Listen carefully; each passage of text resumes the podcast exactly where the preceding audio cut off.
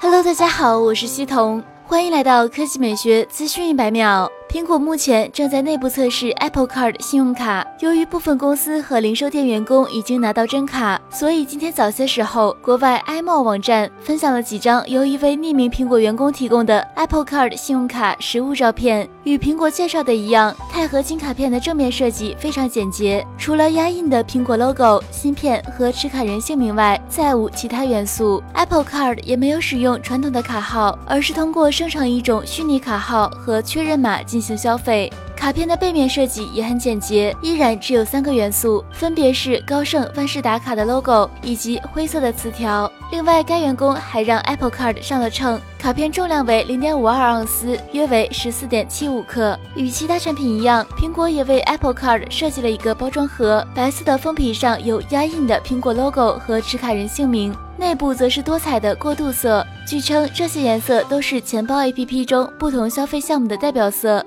底部印上了提示，提示用户如何使用 iPhone 配对卡片。目前高盛仅为苹果员工提供卡片，但申请人已经非常多。申请后一周即可拿到物理卡片，但正式开放后寄送时间可能会有所变化。整个申请过程大约一分钟，因为用户已经将个人信息与 Apple ID 捆绑，所以申请过程会非常快。好了，以上就是本期科技美学资讯百秒的全部内容，我们明天再见。